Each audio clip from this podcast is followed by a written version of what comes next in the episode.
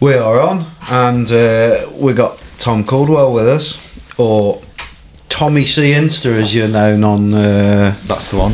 Instagram. It's weird, isn't it? You can't just say Tommy C now because No. it's two.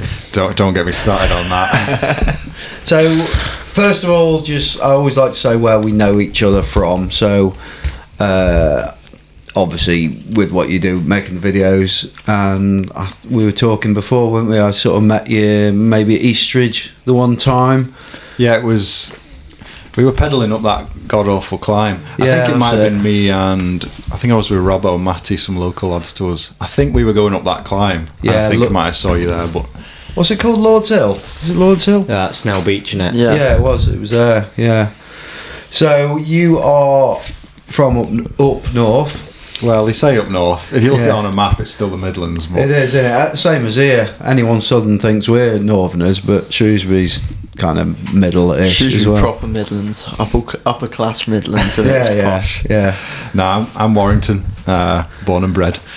So just to say, anyone listening, we've got uh, Todney here, Hello. and we've also got Leo, who uh, Me. Were you national champion? I don't know if Oh. you might have not mentioned it in the last half hour. I'm national champion. Yeah, yeah. Anyway, uh, so let's go back to when you grew up. Is that where you you're from originally? That was the. Ch- Yeah, so I grew up in Warrington. I've lived in a few spots in Warrington, but I'm still there.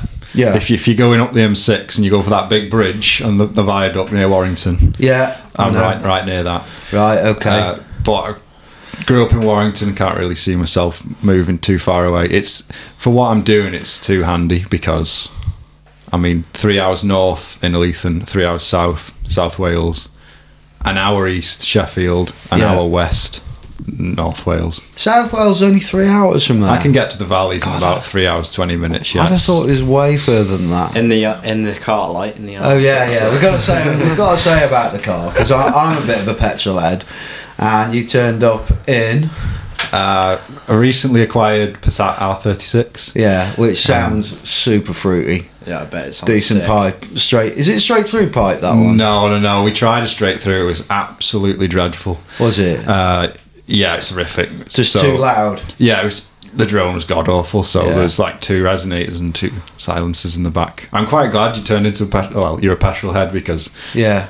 as you'll probably find out outside of bikes, just just cars. Like like I said, started with that old uh, five series Gazzy B had. We were sliding it round uh, Welsh Fire Road, and then I was like, oh, I'll buy this off you guys. This is fun. And then that was the that was that. I got the disease for cars. He's a lad, isn't he? I used to like some of the videos he used to do with it, and he had that Land Rover Yeah, with the the Yeah, it's Cummins Cummins converter. Yeah, that was sick. mega. That was sick. He did one for Affy, didn't he? He made Aff- Affy. Yeah, he he, put- still had it.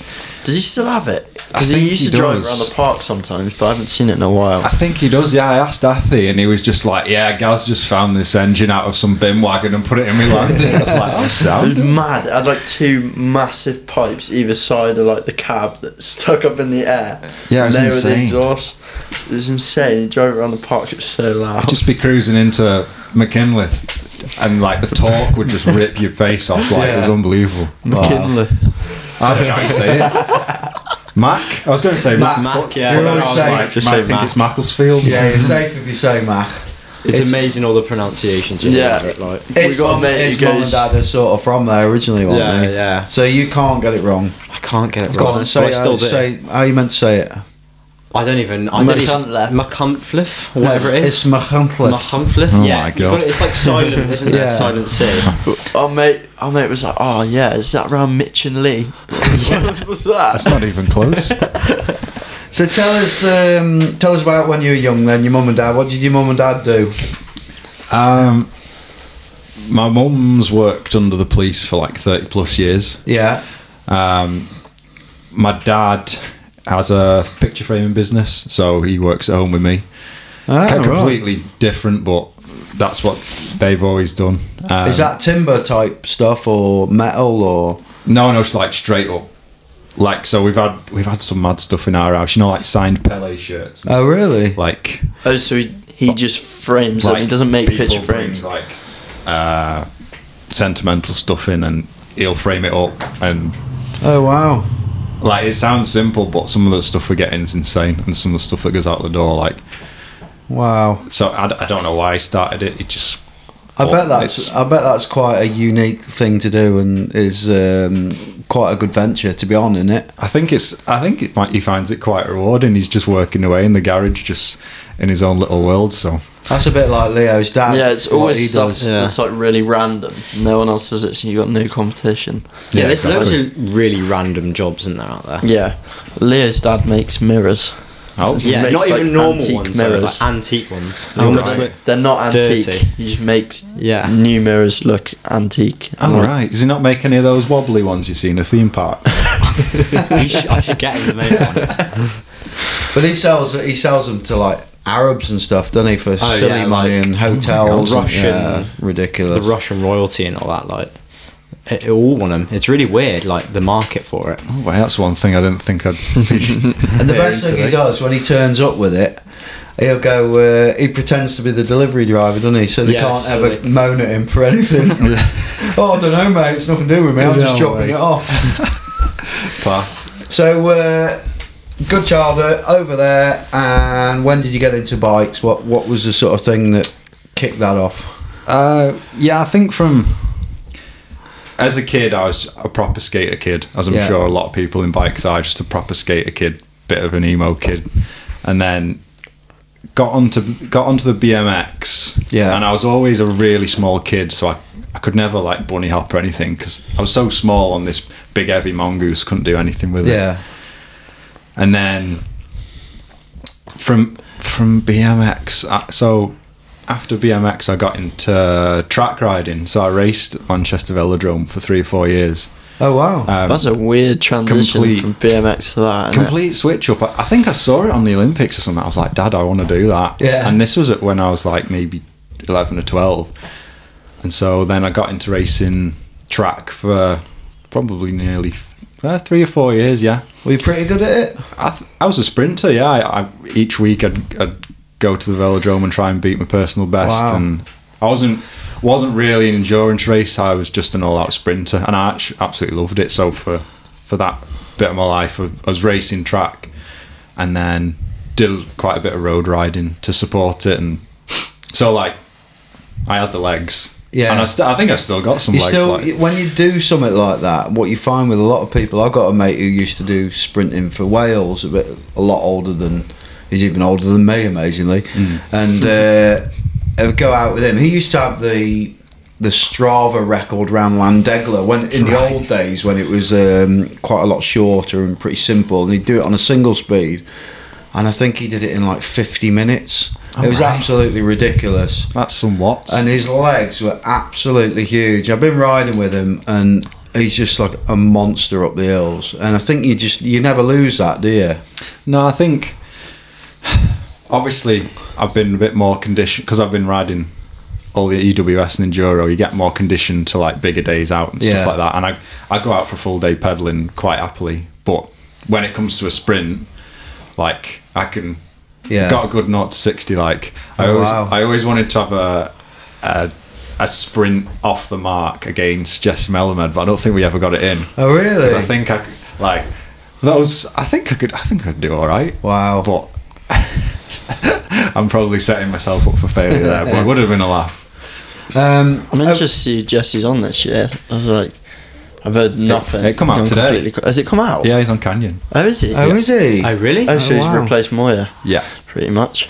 pretty much. Yeah, he's uh, just come out today. It was probably the worst kept secret in the industry. I don't Oh, know. You I boys no didn't idea. know. Yeah. No, we didn't know about that. Bit like the YT team. Eh? so then you obviously you went from track and then you got on to mountain bikes. How, how did that transition happen? Um, I think so. I had I had my track bike and my road bike, and at the same time I had I had this like 24 inch BMX. It was like a We the People, Yeah. 24 inch rigid thing. It was just cruising around the cruising around with a few of my mates, my best mate Aid. And then it was like I started like doing these little jumps, and I was like, "Hey, this is quite fun." And then I watched. Um, I remember went in I went into Halfords and, and went into the DVD rack. My dad took me there, and in the DVD rack there was a uh, cranked revolve. I don't Yeah. know if any of you boys have seen it. Yeah, I know. But and I was like, oh, that looks good, and it was like on offer for a fiver or whatever. I was like, yeah, I'll get that. And then I watched that and just just started becoming obsessed. And then um, bought. And then I watched Follow Me. Yeah. That's when just as Follow Me came out, I was like, oh my god, this isn't this is insane. Like we need to go and build some jumps in the woods. Like kind of all just clicked. I was like, kind of like I don't, I don't know. It just felt like bloody destiny or something. And then that was at the point where I was fifteen or sixteen, and like for the for the track, I'd gotten. I was like a good sprinter. There was probably some potential there, but then I was like, right, and I don't want to sell my track bike and and buy a hardtail. So I, I did that. Sold, bought a Norco hardtail, like a 2008 Norco Ride or something Yeah, yeah. um, started trying to build some jobs and go and do some skids in the woods and like it was just kind of taking off and then just as I sold my track bike I got a letter through um, the from British Cycling to go on the Olympic training program so Really? yeah yeah like to start on like a junior program and I remember having a conversation with mum like oh I'd have to go on this special diet and do all this training and all this and and like it could have gone that way if I'd not fallen for mountain bikes. I Yeah. could, like It's amazing how many people who you talk to are like pros or do you know whatever. They they had an opportunity to do something different. Like it, talking to Neil Donoghue, he could have been like a pro- professional footballer. Mm. He was Yeah. pretty good at it. Wasn't he? Yeah, yeah, There's quite a few people like that who've, who've come from other things and they could have done really well and probably could have earned a shit ton more money as well. But it's quite nice that they end up mountain biking, which is what they love doing. It just shows it's it's not all about the money. No, it's pretty great. wild, and the di- all the directions that it can can Yeah, go. yeah. And at, at, at that point, I'd sold my bike. I was like, right, mountain biking it is. Yeah, And I probably not to my mum's. Probably she wasn't probably that impressed. yeah, me go try and do jumps and all this, and that's when my dad started taking me to places and go go to Llandegla and all this, blah blah blah. And yeah. then, um, I bet Llandegla wasn't that far from you either, really, was it? No, it's like fifty minutes on a good run. That Yeah. it's not far, not not even that to be honest. Yeah, that's that's where sort of Todd cut his teeth riding Llandegla Llandegla. and Canuck. Yeah. yeah, That kind of was style cop. Nah, not even Star No, Cop. oh my God. I was like 10, 11, so I was just ride the, ride the red. Nice. That was a weekend of riding. Loved it. So the the filming thing, um, tea and biscuits. Uh, any mountain biker listening to this, if they if they don't know and biscuit, I think they've been living under a rock. Uh, how did you first get into the idea of filming? What? How did that come about? Um, so even for, even from a kid, it all kind of makes sense when I think back. But even as a kid, I always wanted to capture everything that I was doing. So if I was on holiday, I'd make like a diary or I'd make like a little video or Yeah. with my dad's camera. I always wanted to capture anything good that was happening. And then when we were like in high school, we'd, we'd try and make these like Jackass videos and stuff Yeah. because we were all dead inspired by Jackass. We used to love it Yeah, yeah. cringe as if you watch it back now, but that's kind of where it came from. And then, and then as the bikes, well, I got into mountain biking and stuff. I was like, oh, let's try and make some mountain bike videos. This would be good. And bought a little cheap Canon 500D. And then when I was, I was at that point, I was first year college. And Two of my mates, John Eland and Ollie Garcia, Yeah. they were the OGs, and we went up the woods and did a bit of filming and stuff. And that's it. Kind of just kind of just went from there and then my progression as like a filmer and a rider was all like on the same level moving up because that's that's kind of where it went and then after college let me have a look at my notes here one sec No worries. I can't believe you brought notes. That's so professional. now li- like I said I've been on podcasts before and like I'm quite bad under pressure I, my brain just goes to mush there's Yeah, stuff yeah. I want to like explain about what.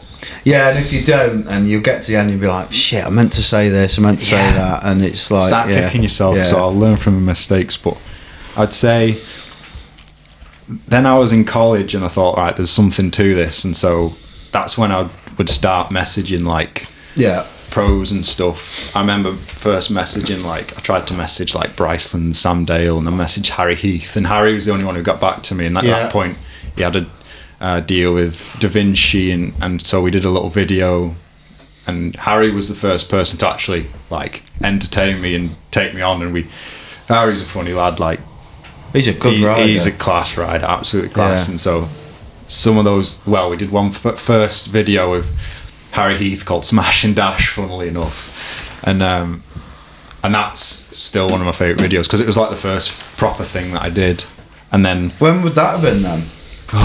um, I think that'd have been. oh, it was going into a season, so it was either th- probably thirteen. Oh, a fair while ago then. God, you would have, must have been 10 young years then. now, isn't it? What were you then? You were 18? Something like that? 18, 19? Yeah, I'd have been coming out, coming out of college, so I'd have been maybe going on eighteen. Yeah, on eighteen probably. Yeah.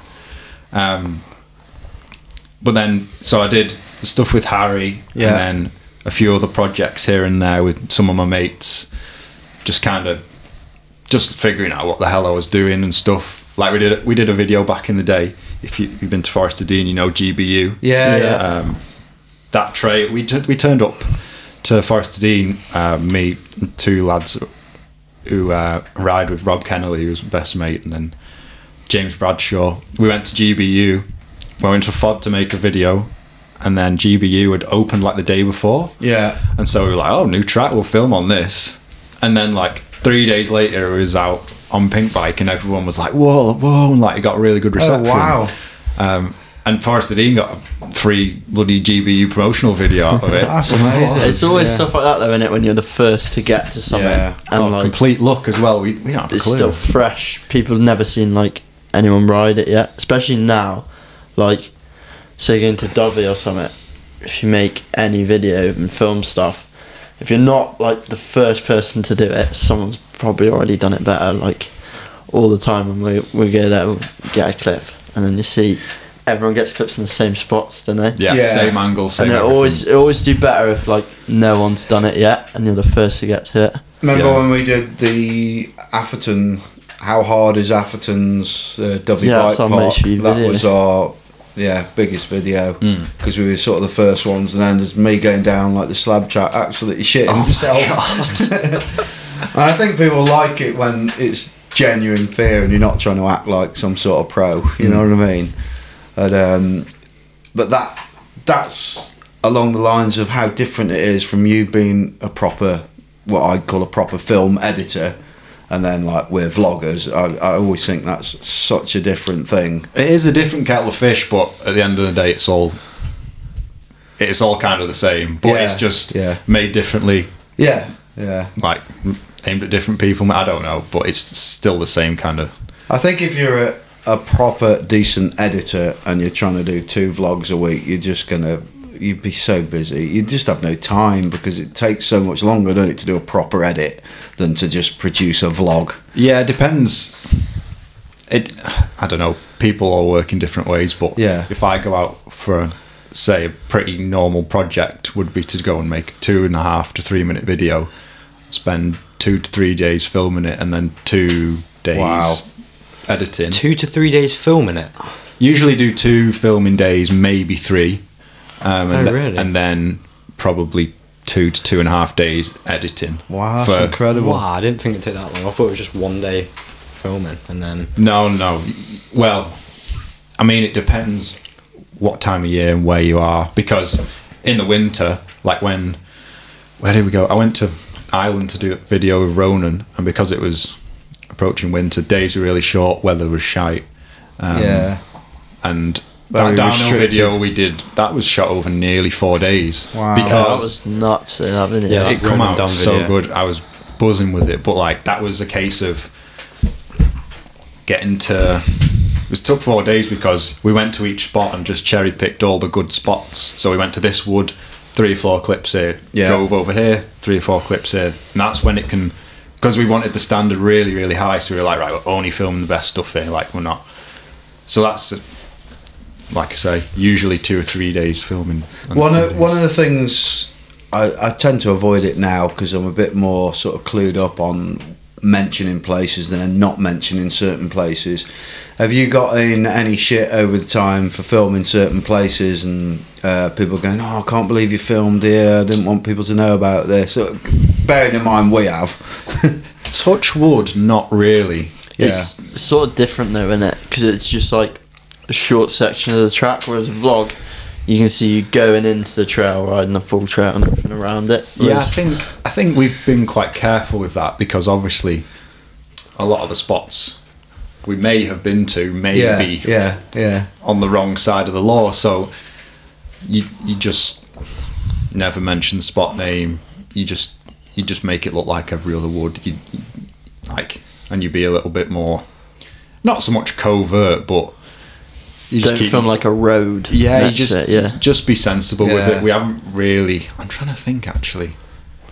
Um, I know of people who've got in the shit for filming like on parts of the peaks, which is like protected and stuff like. Uh, we've we've had shit. We've had to re- more in the old days. I've had to remove videos. I've had Mm. emails off certain organisations. I've recently just, just had an email off of forestry. yeah, Uh, I, I filmed some mates, or I might have filmed some mates, should Might say, have, yeah.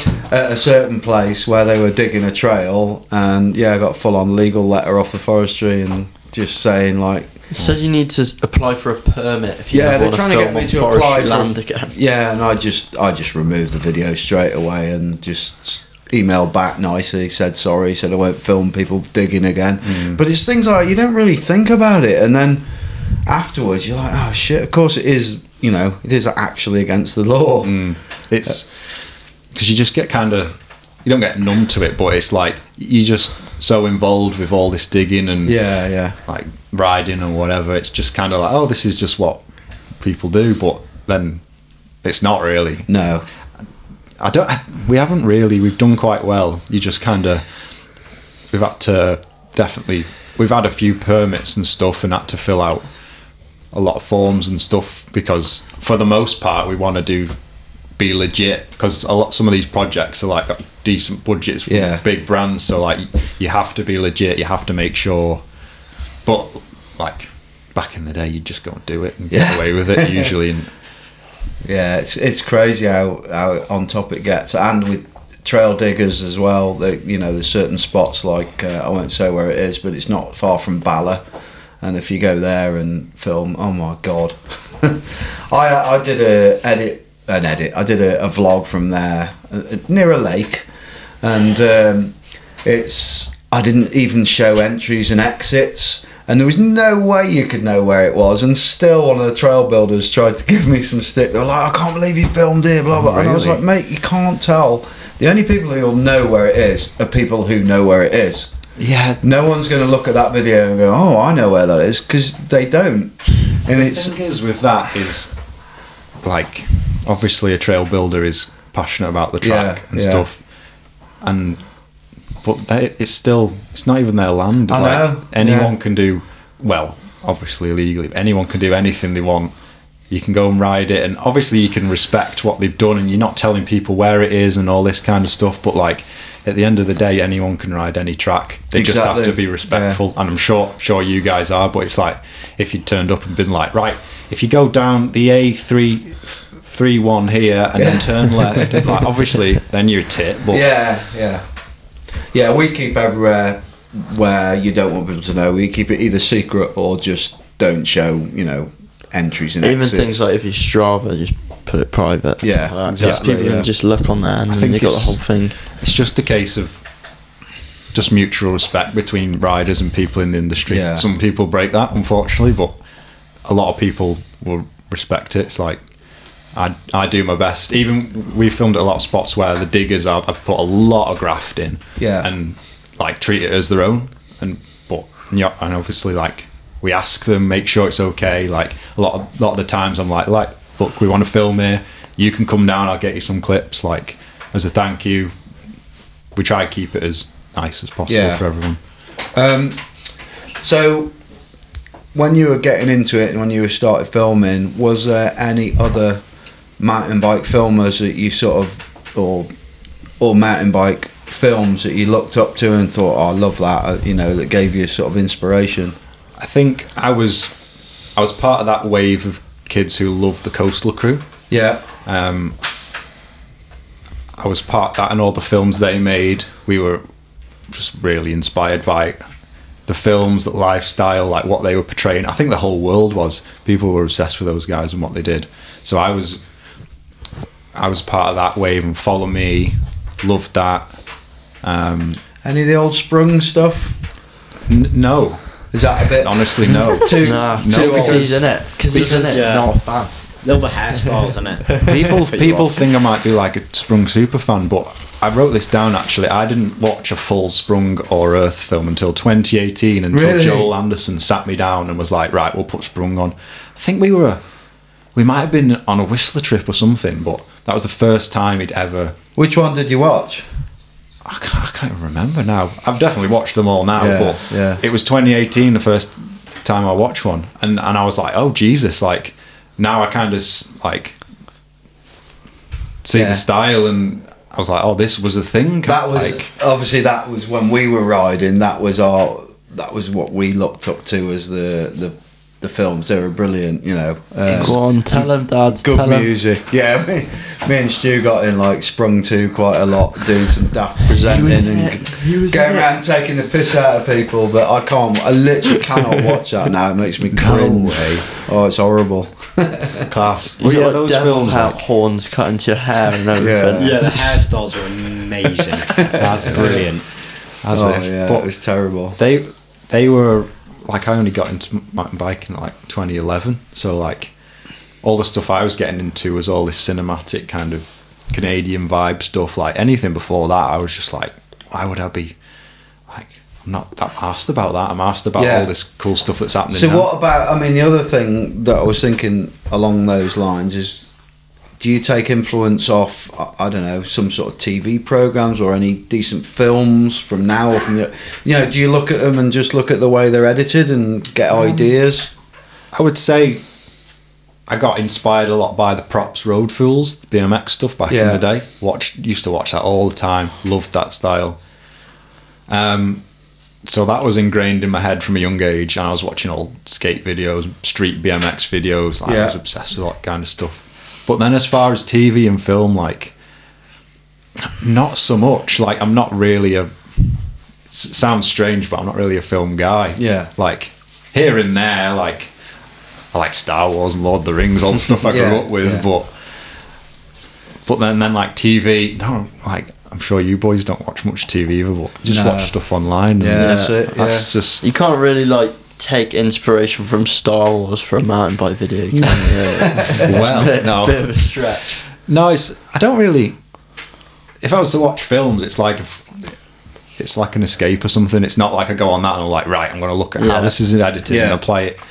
Everything, all the inspiration kind of comes from as from what I grew up with, kind of, and then I just mash it into like in my head. I'm like, right, what would I want to see, and I'm making what I want to see. So Did you ever see them old IFHT videos? Yeah, yeah, they were good. They were really yeah, good. they used to like have red cameras and that, and they're like British Columbia, and the shit they used to come out with was amazing. Like yeah, that was Matt Dennison. like- He's a genius. Yeah. Um, amazing, like filming. Yeah, it's all like Proper that. Like sort of innit? bridges the gap, done it between sort of a vlog and more your type of stuff with the f- like filming, filming. yeah, they It kept, must they take kept so it long to make. Oh, I think yeah. Those boys knew exactly what they were doing, though. They were Yeah, bet- like, they were pro, weren't they? They were pro. I've, I've got some homework for you for after this. oh yeah, I want you to, when you get home, get you can probably get it online. Get a copy of if you haven't seen it on any Sunday.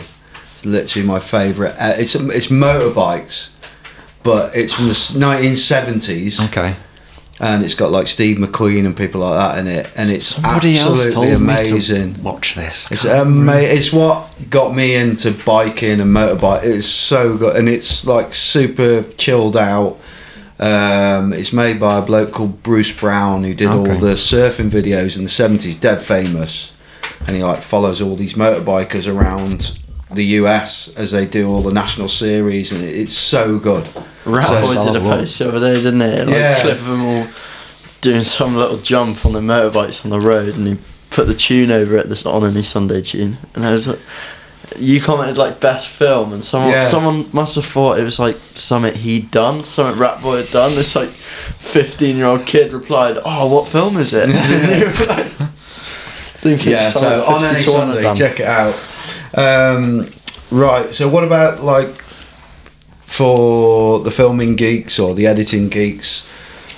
What equipment do you have, and how did you learn to edit, and what are you editing on? Ah, Okay, so to start with just all the gear. Yeah, Um, so at the moment, camera setup is Sony PXW Z280, which is my main big camcorder, yeah, um, which is all the pan and zoom kind of stuff, and then I've got a Canon C70 for like cine kind of lifestyley, nice looking product Yeah. stuff, um, and then I have the good old dad cam, which is and it's it's about yay big. I know Yeah. there's a transfer trans uh, on audio, but got that from uh, a fella in Crewe for 25 quid off Facebook Marketplace. is that like what you were I using for a while? Like last year, I bought a camcorder for like thirty quid off marketplace and bought nice? Bought a fisheye lens off eBay for like fifteen quid and taped This it boy onto the knows. end. This boy knows. We Yeah. take Sick. on the, yeah. But but we filmed like we f- filmed like a load of stuff over a year. We had And a the sick was- edit going, and then you just, you Nah, just couldn't be asked. the idea was we got to the end of the year and we were like, oh, we'll put it all together, it'll be sick. But because we'd all like got so much better over the year, all Yeah. the stuff from the start was shit. And Oh, we're like, right. oh, there's no point doing this. Nah, anymore. there's amazing clips on there that were just lost though. Yeah, like, there was just some like funny, funny shit from the races because it was like brought to every race as well. Nice. So, oh, yeah, it's good was to hear good. boys buying a dad camera, a fisheye, Yeah. cracking on good- instead of just getting phone clips and stuff. No, I like it. yeah. I like it. But apart from that's the go the camera setup at the moment. Yeah. Um, And what No. about your editing suite? What do you use, and um, how did you learn? All Um, self-taught. yeah, pretty much. I've used Premiere, Adobe Yeah. Premiere, all my life.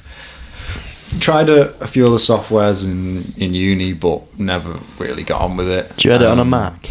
Yeah. Well, so a our biggest Pro. mistake, and I'll still say this, is like when I learnt to um, air quote edit. Uh, I I learnt on Sony Vegas on um, a PC, Yeah. and now I wouldn't have a clue how to work a Mac, even though I'd love one. And uh, we we got Premiere, didn't we? And uh, neither of us could get a, get a fucking heads around it No, at all. I started to work it out, but it just I was so slow with it, like Right. because it's, it's so different from Vegas. And the only reason I've I've had Vegas for ages since I was like probably twelve. I got it to make some shit video me and my mates made, and it's the only thing I could get for free because I managed to download like a cracked one online, nice. and I've just used that ever since. That was my dad started on it. It was because he got a computer. And he's like, oh, what do I get? I was like, oh, I can get you this one for free. We'll try this, and we just use it ever since. Yeah, yeah. And Pay then we did we did buy it in the Yeah. end, but it is compared to like Premiere Pro, and it's it's very basic. The free one just kept crashing. We lost Yeah. so many vlogs. Yeah, we So. I think I think every software does, even with mm. the latest version of Premiere. It's still it's Really? great. It's I've had times where it's just so buggy. Yeah. Like some updates are great, some are awful. The most annoying thing about having a PC is you got to have WeTransfer Pro to get the clips on there. Whereas if you you got airdrop, you just airdrop it all, don't you? Yeah, I've been on. Well, I've been on Premiere ever since the start. Mac for maybe oh, probably like six years now. But my, as my dad, my dad was the same. He got a Mac the the other year, going from PC, PC and he Yeah. was just like, "Oh, how do you work this?" And it was Yeah. like, "It's not that difficult. Like, it's you'll get your head around it." But They're actually like more simple. I think there's like yeah, it's just less it's things like to do. Aren't there? just different user interface. Like you soon get used to it. but- Yeah. um, but I think I'm pretty much self-taught. But like I like I say, I went to uni. Um, but even before uni, I knew how to edit. I'd, I'd just downloaded like trial Premiere or whatever, and just had a. I think I ended up started paying for it pretty early on because I knew I was going to spend a lot of time on it, and then started learning all the shortcuts and stuff like that. And got to uni, and I, and I didn't really. I mean, I did learn bits at uni, but What uni did you go to? I went to Chester University, Yeah. but the Warrington campus, which was 12 minutes from my house, Oh, brilliant. and that was the campus that specialised in like TV production and uh, photography. Is that what you did at uni? Was it just Yeah, it uh, was- media? Yeah, it was TV production combined with photography, like a dual honours thing. And and while all this is going on, I take it you're still riding a lot, and and is there or was there at the time a good scene around your area? Yeah, through uni, when what was that like 18, 19, 20 years old? Like I was, I was riding a lot. At that point, I probably had uh, like an Orange Alpine 160 or Kona Entourage or something Yeah. along those lines. Just out riding every weekend. Um, went into uni, did my work, came home. Didn't want anything to do with the uni lifestyle at all. And Yeah, still don't like. Yeah. I, I just ever, I just never, never wanted to do any of that because I knew the next day I'd be riding or filming or working on something or out with my mates. Like, I think that's a bit like these lads at school. Is like obviously they left now, but um, like last year when they were at school, they got all the all the school lads would go down the park and get pissed and all that, and these just wanted to go on the bikes, didn't they? Yeah. No, I miss I miss prom to go riding. good I lad, wasn't, I wasn't keen on that. Yeah. Good lad. But yeah, that was kind of what was going on at at uni, and then second year uni, um, I was getting bits of uh, freelance work Yeah. um, from Dirt, which we can get onto in, in a minute, and then it'll all make sense. But Ah. um, so that was second year uni. I started with freelance bits and bobs. Um, went to Maribor World Cup finals that year. Came home and then I had a part time job at JTF, which is like a big cash and carry warehouse. Yeah. and I was just like, sod this, and just uh, left and start and set up as a sole trader, self employed Yeah. Yeah. and then that was that. And then the rest of uni, I was like, well, I might as well finish it.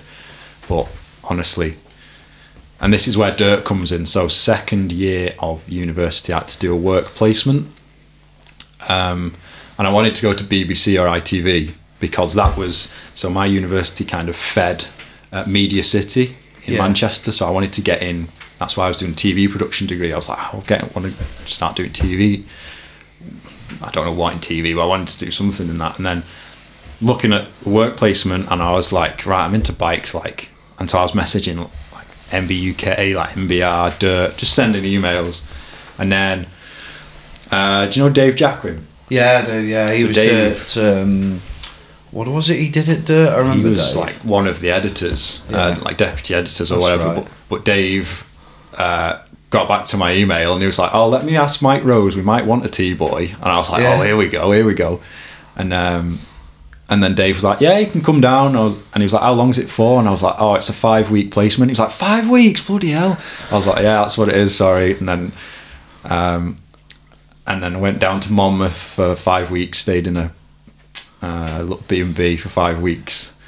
Um, Five weeks. In yeah, it's quite yeah, but my uni paid for it, so I was like, oh. so what were you filming with Dirt then? So I got into the placement. Um, uh, oh, is that Ian? That's uh, yeah, that's the dogs. Wifey has arrived. Uh, what was I? I got to the placement and funny story actually. I'll get back to it in a minute. I turned up at the dirt office. I didn't have a clue what dirt was like or what the mountain bike industry was like at that point. So I turned up in like a shirt and tie, thinking it was that type, type of place. And it was just I walked in and like Dave and, and like James McKnight and Steve Jones were all there looking half homeless. Yeah. And I was just like, oh my god. And I was like, Jesus. I remember Ben Winder looking at me for the first time, like, who is this kid and what the hell is he doing?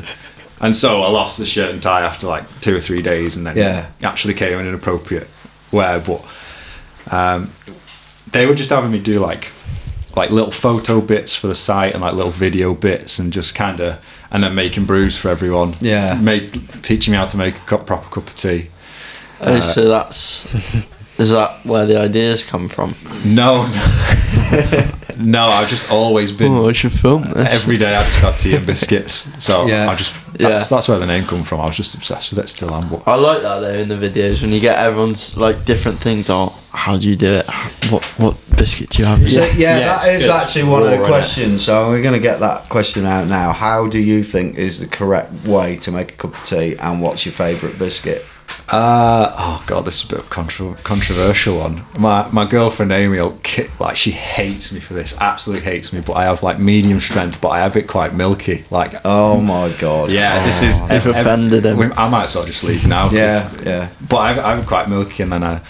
There's two I made a doors. list actually. I made a list of my favourite uh, biscuits. Yeah. I, I asked you for the top five, didn't I? No, I've, I've made a list. Uh, it's got to be hobnobs, occasional shortbread. Those little Viennese things, they're good dippers, and Yeah. digestives are always good. Yeah. No bomb bomb. Um, I know what they're called. Bomb- bomb, bomb not bomb bombs. They're sweets. What the ones Bourbon. with the bourbon? Bourbon. That's it. Ooh, They're sick. Biscoff, Biscoff are the best ones, I think. oh, that's Yeah, a shame. Biscoff, I haven't tried Biscoff. that, actually. Yeah, Biscoff's good. yeah, my But Mrs. Earl Amy, she Grey. hates me for that. Yeah, Leo. Um, Earl Grey. Leo's mate. house is just Earl Grey. It's really Earl weird. Grey, inspired by Daniel. Earl Grey, you have to have two Amazing. tea bags in, or it doesn't taste them. It just tastes of flowers.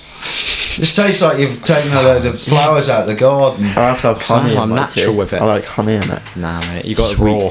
I had No uh, sugars. I went to a shop in Manchester actually and got this rhubarb and custard tea. Yeah. Sounds dreadful. Honestly, great. Really? Really? good. Yeah, I had rhubarb and custard tea That's for a while. weird. That was nice. Do you ever nice. drink herbal tea? Like Herbal. lemon and ginger. My mum's well keen on that. Uh, green It's like tea's weird. alright, but Yeah, but you're from the No. posh end of town, so you have all posh stuff. Oh, the posh end of town. Golden, it- it is golden posh. leaves in it and everything. So happens. I think this is. Bear in mind, I'm like also landscape gardener, stroke builder, so it's like builder's tea. Uh, hot water directly on the tea bag, no milk in it. So if you put the milk in strange, no, that's sh- that's correct. Yeah. yeah, you should be shot if you put the milk in All first. um, let it brew. Take tea bag out, then add the milk, but it's got to be strong. That's my. That's Yeah. how I make a cup of Jim's tea. got it That's- right. Yeah. I, I'll one like that. I like a strong brew. Yeah, yeah. But people who make who put the milk in first, like my wife over there, and every time she does it, I'm like, "What are you doing?" And it's it's oh, it's weird. It's a bit yeah. of a sin, really. Yeah, it is. Yeah. Oh, it's, it's wrong. So back back to Dirt. You're there. You're there working for Jonesy and Dave. Um, obviously, I know these boys because I worked for Dirt years and years ago before them lot. Um, I never went to the Dirt offices, even though it was before then. That was like it was down south somewhere when I worked for them. Um, Oh, was that Did a you- different publisher? Was that? yeah, forty one thirty. Uh, and that was the BMX Ride and Dig magazine. So, so were you shooting? Vid- did you end up shooting the videos where Jonesy would do like little reviews and showcases of bikes and stuff? Were you with them when they did that? I don't think I did much. I don't think I did much with Jonesy at all. My main memory of Jonesy is going to Fort William that year. Actually, I, I was unlucky enough to share a hotel room with him. Likes to drink, doesn't he? Oh my! I can't cannot tell you. I can't. I've no words for how that bathroom smelt in the morning. Yeah. I was like, "You are a revolting human being, and I am leaving right now." We used to, me and Stu, when we used to do the Welsh Dragon races back in the day, we always used to go and stay at Jonesy's house. Yeah. And it was mental. It was it was in the middle of the countryside and God knows where, somewhere in Wales. And you'd be in the house and a chicken would be walking on the side in the kitchen. Uh, like it was just it was like proper hillbilly and. I remember the one night we me and Stu were kipping in this tiny little caravan outside and I think may have had something to do with the chicken on the side we'd eaten something and I got food poisoning in oh, the middle and I was literally shitting through the eye of a needle oh. oh it was horrendous Ring of fire. Jesus and I called him. I called him. A, I called him a jippo. I said, "Fucking hell, Jonesy, it's a right jippo," or something like that. And he went mentally. He goes, "Don't you call me a fucking jippo?" but yeah, I love Jonesy. I get whenever I see him, he comes and gives me a big hug. But he is he's a mad as a box of frogs. Love him to pieces. He's an absolute icon, but Jesus Christ, he's something else. Yeah, yeah. When he drinks, like, watch out. unbelievable. But no, I didn't. I didn't really um, feel much with him there. I was just doing like product based stuff, and then um, just bits and bobs for the website at that. And then it was that was when I was still trying to film like I was trying to emulate like Coastal Crew stuff. I wanted Yeah. to shoot like really fancy looking artsy stuff, and then Dave Jacken was like, "Right, here's a camcorder. Try and use this." And then I was like, "Oh my god, this is amazing!" Yeah. So it really is down to Dave. Oh, well done. He did a What's he doing now? Dave. He worked for Seven for a while. Yeah, that's Protection. I'm not sure what he's I tried now, to do but- that job before him. Oh, right. I got it off. Um, oh, what's his name? Matt Yo, who was like the boss. Matt, well, one of the bosses. He goes, "Can you?" It was early in the days of media, and he goes, "Can you do our social media?" Because it was sort of sponsored by Royal, and. Uh, I was like, yeah, I'll have a go. Didn't have a fucking clue. and I tried to do it for about a week, and then I ended up just saying, mate, I can't do this. I don't know what I'm doing. And then Dave, who obviously knew what he was doing, took over, and it was like a proper job for a while. Yeah, I'm not sure what he's doing now, but yeah, he he took me on and did like I literally owe everything to to Dave. Yeah, so, yeah. um, but yeah, he gave me a camcorder. He was like, "Oh, try this," and so I started using this good old camcorder, the Addict Dirt, and then ended up buying my own little camcorder after that, and then it just went from there. Um, I remember something Dave told me, and it always sticks in my mind, and I'll never forget it. And it was early in the days of getting like, you know, when you're trying to blag stuff and trying to get sponsorship and freebies. And I never forget him saying to me, he goes, "You'll never pay the mortgage with a set of handlebars." So he's like saying, product isn't everything. You need to be chasing the money. yeah, And, yeah, and it was just that saying. I don't know why it always sticks in my head. So I just thought I'd get that out. Thanks, Dave, if you're listening. I'm still getting handlebars. um, so how did you go? How did you like transition from dirt to tea and biscuits? What, where, where did you get the idea, and how long did it take to work on it? And uh, well, from from dirt, I'll kind of go chronolo- chronologically just so it makes a bit more sense. From from dirt, they put me in touch with Ben Reed, who ran the dirt race team. Yeah. this was 2014, 15, 14. Yeah, put me in touch with there, so I got work through them and went to some races and stuff, and then. It's still at that time I was like, oh Dave, I would love to make a full film because I always wanted to make long films and then he was like, "Yeah, we can do it, but we just need to have a bit of a think." And I knew that waiting a year or two would do a world of good because I could get a better camera, I could get better Yeah. skills, I could get better contacts. So I waited a little bit of time, and then we were like, "Right, let's make a film." And I wanted to call it like a, a British lesson on riding a bicycle or something like patriotic, kind of Yeah. like that. And then they were like, "Oh no, too wordy, too wordy," which it was. And then it was Dave who also came up with like, "Oh, what about like?" We were on about foods, and then he was like, "What about pie or British pie?" And then that was that. Um, so we and then we started on the British pie films, Yeah. which we did three of consecutive years. You filmed them with Liam in it. Liam, what's his name? Long brown hair. Neeson. Yeah, the long brown hair. Oh, he helped on. yeah, he helped on a few of them. Didn't he? he helped on like two, three sections maybe, but British Pie end to end was just same. And Tea and biscuits is pretty Yeah. much just me. Yeah, yeah. I'm doing almost everything, which I like to keep that way because I don't know, it's my brainchild. Kind of Yeah, yeah. I will get help where I need it, but um, Them So- films were sick. British Pie. They were. Like they the were. tank I used to Rat Boy. watch. Yeah, we Um, kind of went a bit wild with them. I used to Phil. watch them so much. They were No way. amazing. That's good to hear off boys like your age as well because Yeah. like I say I'm, I've got 10 years on you boys so I don't know what kids are watching these days I thought you're all on TikTok not watching British Pie so My favourite one, one, well, there's two favourites of mine. There's one of Jono, where it's got that Road s- Gap. Yeah, the road gap is that sick That tune was as well. The tune goes so well with it, and then there's one with a tank, and then it goes on to When Rat Rat, Boy. Like falls off a skids off a cliff. cliff into a stream. that riding was unreal. It was sick. yeah that I, I honestly thought he'd just he'd kind of gone off the edge and Yeah. kind of pulled up and just landed like flat bottom He and gets up and he's like, oh, "That was gnarly, bro." the next thing he said to me is he was like I'm going home and I'm going for a bath I was like okay you go because he just had the absolute fright of his life me and me and Ben Winder the photographer thought he'd thought that was it Yeah. like It was a big like drop as well. I think that's I think that's about I don't know, Like 15 foot. to a 15, 16 feet to He's a, stream. ra- was he's a rare breed, isn't he, Rat Boy? unbelievable. Yeah. It was funny if you watch that clip back. He dropped off a wall onto a bank, hit the path, and as he was going to do it, I was like, "Are you going to stop on this path?" And he was like, "Oh yeah, I've got a short or something. She'll hook up." she did not hook up. Oh he understood. Yeah. Not So- So loose, isn't it? It's amazing. yeah, the way he but rides. from British Pie, that kind of helped, like, push my name to the spotlight and getting get on with some other brands, and then the brand work kind of just rolled on from there. Did you get sponsorship for your first films, like the British Pies and stuff? Yeah. So How did you go about getting that? So because it was these films were for dirt, so Yeah. I just made the films and they or Oh, then, yeah, then they like their fa- they were factory media at the time.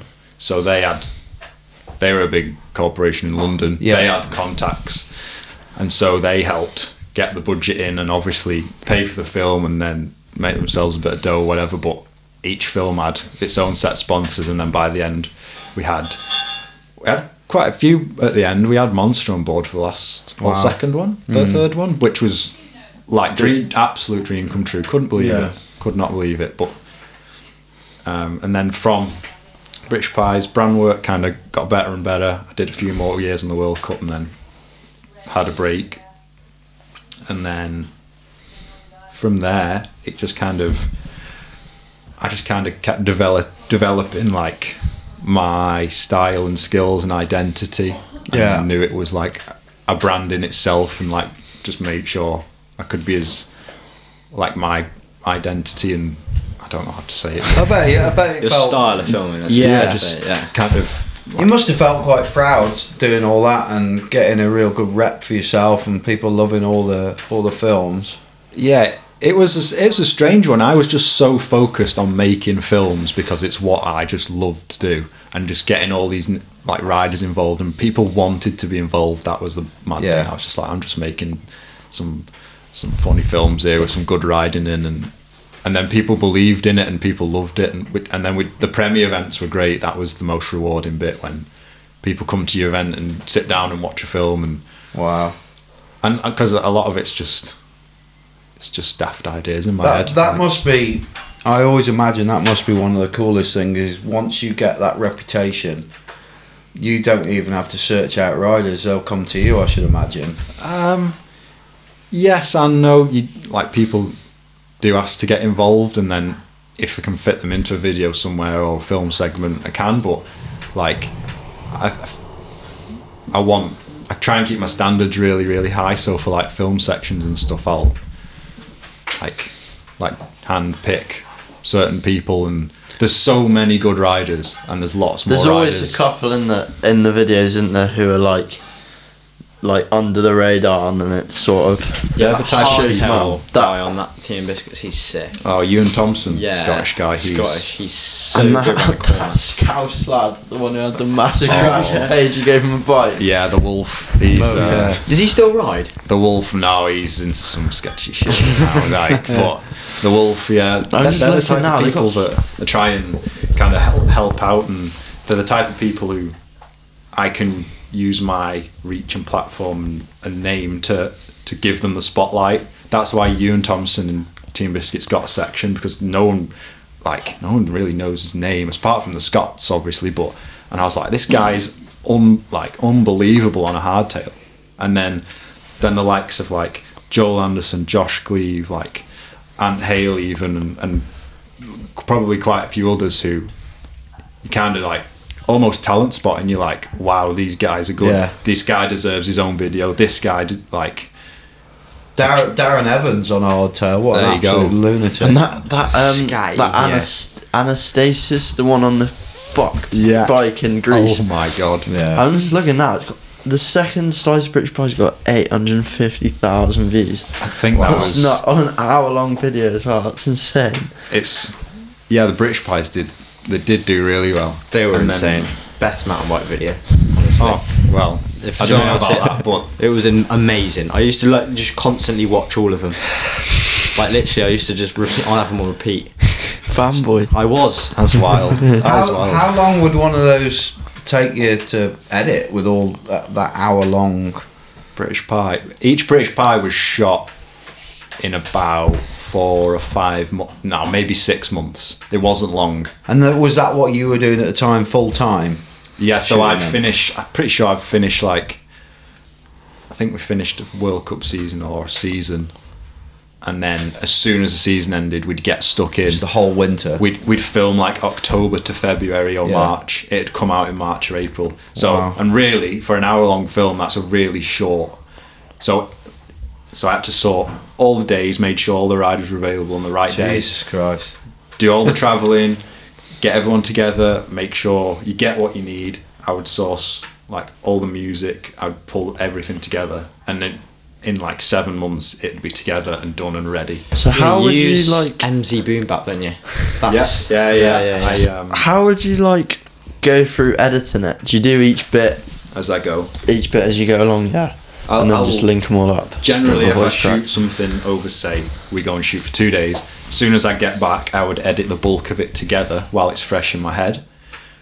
I'd edit. I'd already have a soundtrack in mind or some soundtrack options. Yeah. It'd put put it together, so it's mostly there. I wouldn't finish it off. I would come back to it. So I'd come back to the bulk, watch it through again, and be like, right, and then I'd make my final tweaks. Wow. What? Uh, how did how do you go about with copyrighted music? I've often wondered about because we've.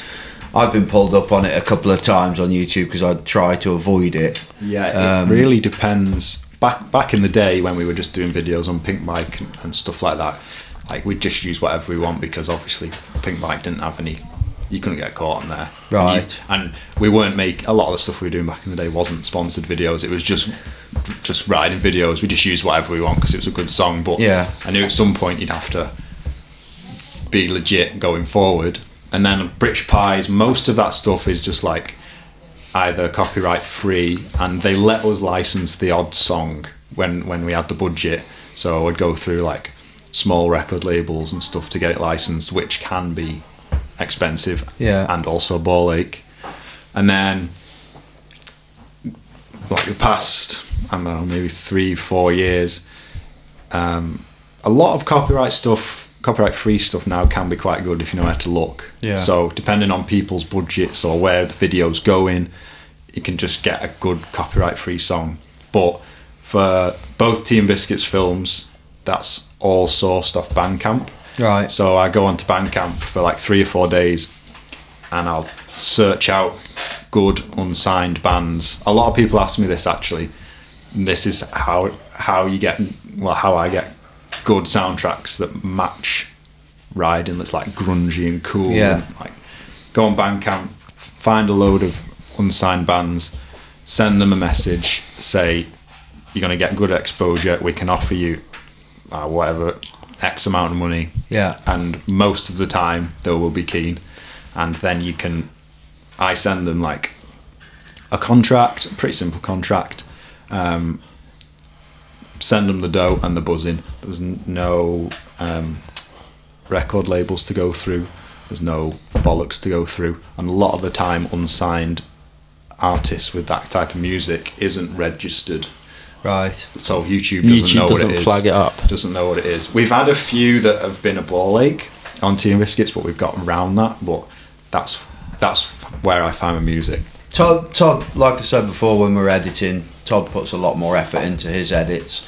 and he'll use a lot more music than me. And what you've got a way around some of it with Well, YouTube. nah, haven't it's you? like oh You just like mixes and shit, don't you? yeah, I'll go or I'll go like I don't know. We don't really use much music, but if I do like sort of a filmy bit in the middle of a vlog, I just go on like old, so like an old Shy FX set or something, and you just get because you can see where it's copyrighted, can't you? Because it comes up in the description what songs are and Yeah. at what time. So if there's like a big gap in it where there's no copyright, you can just use any of that because it doesn't really matter with pinned. It doesn't get enough views for them to like want to sue you for putting it in. Mm. If anyone ever found out, and no one would find out. They're all sets from like early 2000s, late 90s. No okay. one's Wise. no one's gonna care. Yeah, yeah. It's But easy then. that's really and that's still what I do going forward. I can Yeah. offer like copyright free stuff, or I know like a lot of bands around the world now that I can just message and be like, "Yo, can we use this song? Oh, Here's that's some cool. dough," and they're just like, "Yeah, absolutely." And then And then, like you say, that MZ Boom Bap. He's sick. First Tea and Biscuits, I found him on Bandcamp and messaged The him. He- Cade, yeah. yeah, replied straight away. He was so keen. Um, he was like, "Yeah, here's all. Let me just take use what you want. Use what you want." I was like, "Oh my god!" And like this guy's quite big on Spotify now. I think. Yeah, like yeah, he gets Yeah, quite a lot but of listens. nostalgic or whatever it is. That tune that's big. It got Yeah, used in yeah. um, it was Um, on the Stumpy, specialized the Stumpy, stump jumper yeah. when it got released. They used one of his tunes. I That was remember probably me. Yeah. Yeah, it probably was. I don't know anyone else using his stuff for mountain biking, so So, what sort of, um, other than your own films, um, I mean, I noticed today that you've got that one that came out that we were talking about before with Craig Evans. What sort of other work are you getting?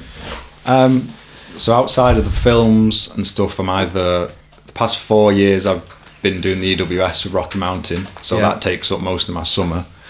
And then I'm doing lots of brand work for like Nukeproof, Specialized UK. Um, who's ringing me? Luke Cryer. Sorry, Luke. You're gonna have to wait. Um, yeah, I do bits for like Nukeproof Specialized, like Juice Lubes, and lots of UK brands, and kind of branching out to other brands now. It's it's and then at the moment, lots for Vital. Like they let me Yeah, the crack, vital rolls so they good. just let me crack on with the raws, which is sick. Um, well, and then apart like from that, there's not really much else. Ninety-five percent bikes, all mountain biking. Yeah. Just, yeah. And you're still enjoying it. Do you ever find it a chore and you're like, oh, God, I'm getting piss wet through, I've had enough of this? No, not really. To be honest, like some mornings, I'm just like, oh Jesus Christ, it's five thirty. I can't be asked. Yeah. But then an hour later, once I've had a brew, I'm just like, oh yes, it's sound. Like, Yeah, yeah. It could be. is there any is there any times where it's like you're filming something with someone and they keep keep having to redo something, not doing it right, um, keep no, gets to a certain point where you're like, is this gonna happen?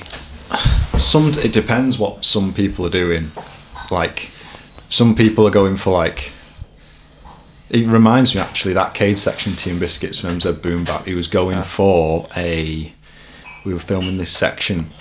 It was like a mellow takeoff, and he was doing like a three into Manny. Is this at Revs? Is this the one at Revs? At Revs, Yeah. three Just to like the most bodge shit ever. It's insane.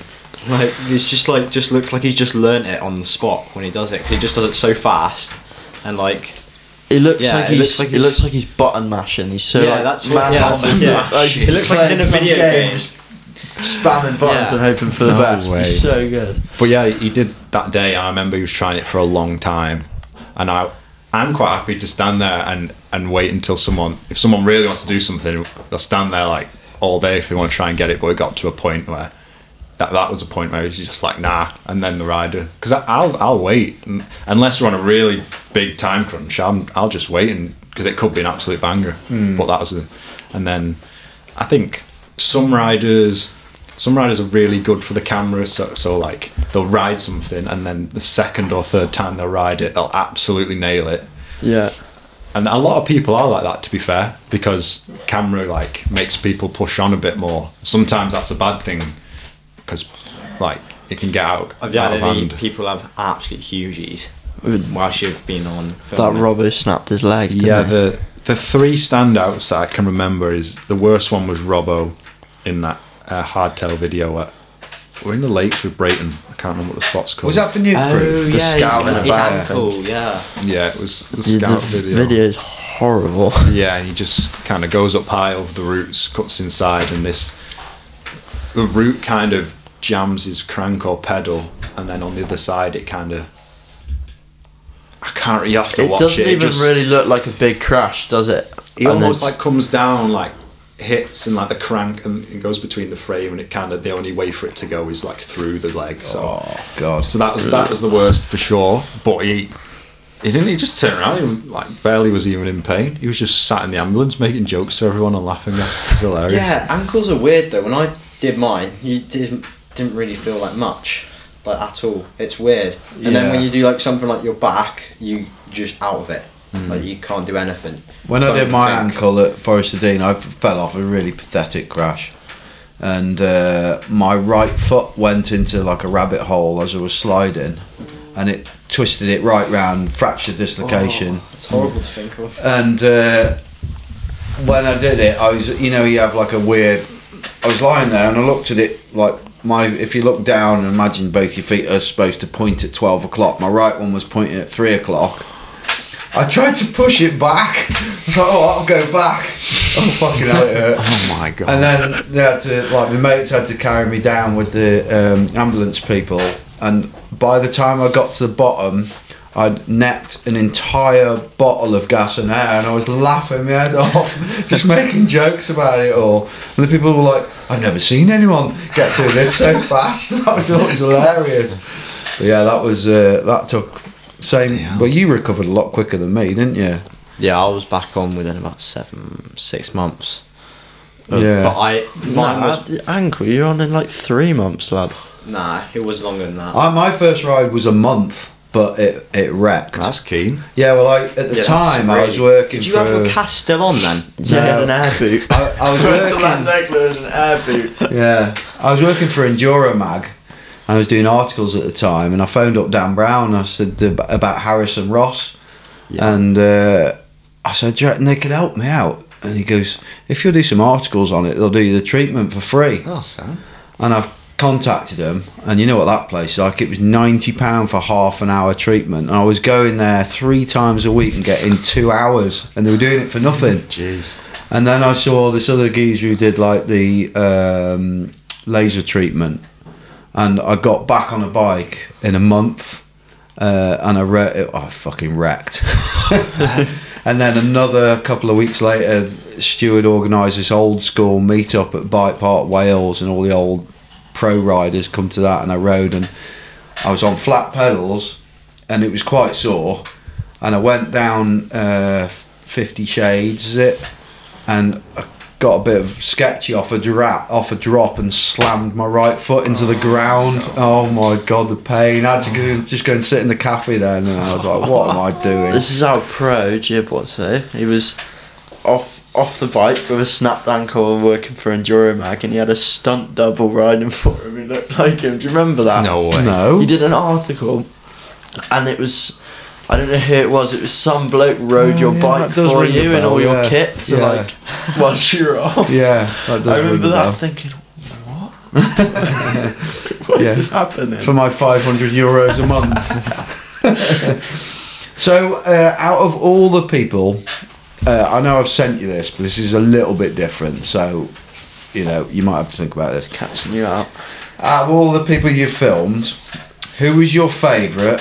Firstly, your favourite rider you've been most impressed with, skills wise, and secondly, person, just character. You know, like that, whatever the person is, as in like funny or whatever. Skills wise, Sam Hill Person, Phil Atwill. Yeah, we're we're huge fans of uh, well both of those riders, but uh, Phil. Phil Atwill is just amazing. Sam Hill is very difficult, I find, to talk to. He's very one word answer. Yeah, he's quite.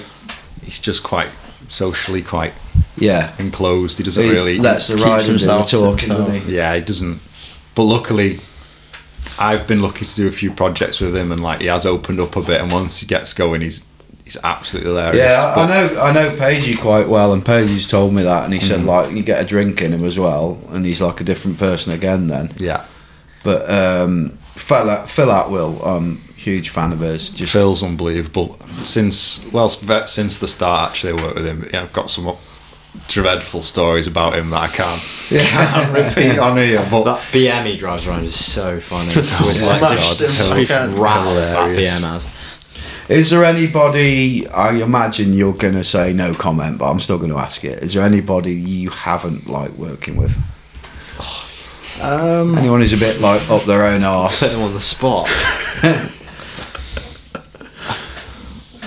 I don't know if I You can just say notes Todd if you want. If it's easier, just say TV. Todd because he's Yeah, not just say bad. I don't think.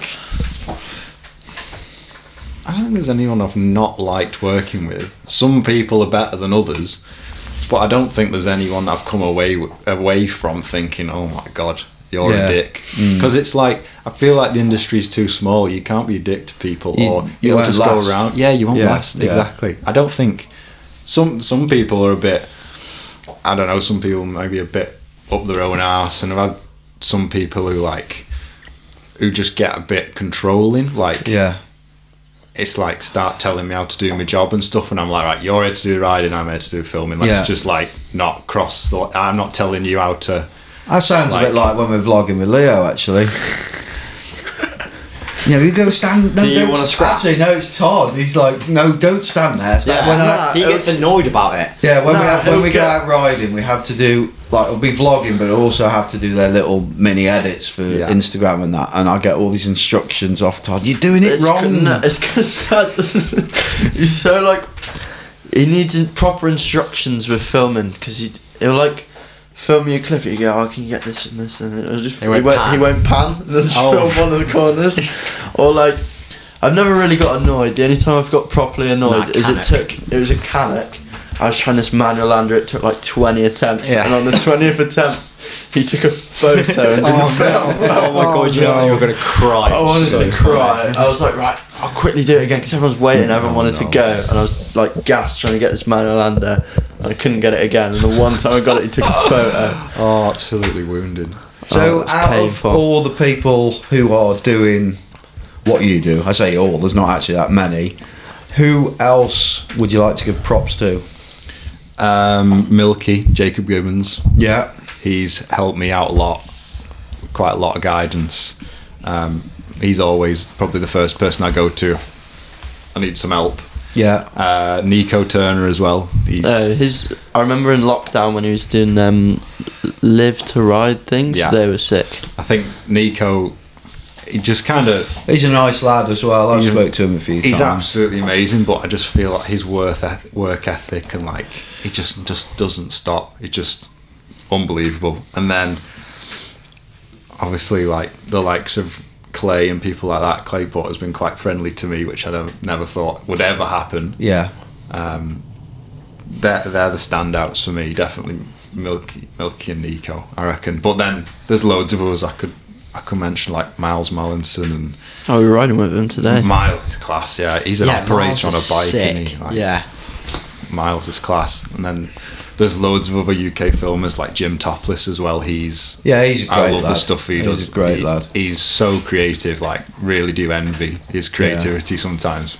I used He's to ride with him and Callum before Callum's accident. Yeah. Um, he's Callum's such a nice lad as well. I'd like to get him actually to do a podcast with me Yeah, get Callum on. That would be good. because he's doing all the Olympic rowing now, isn't he? Is he? Yeah, Yeah, yeah, he's proper like pro. Did you see him in the Virgin TV ad?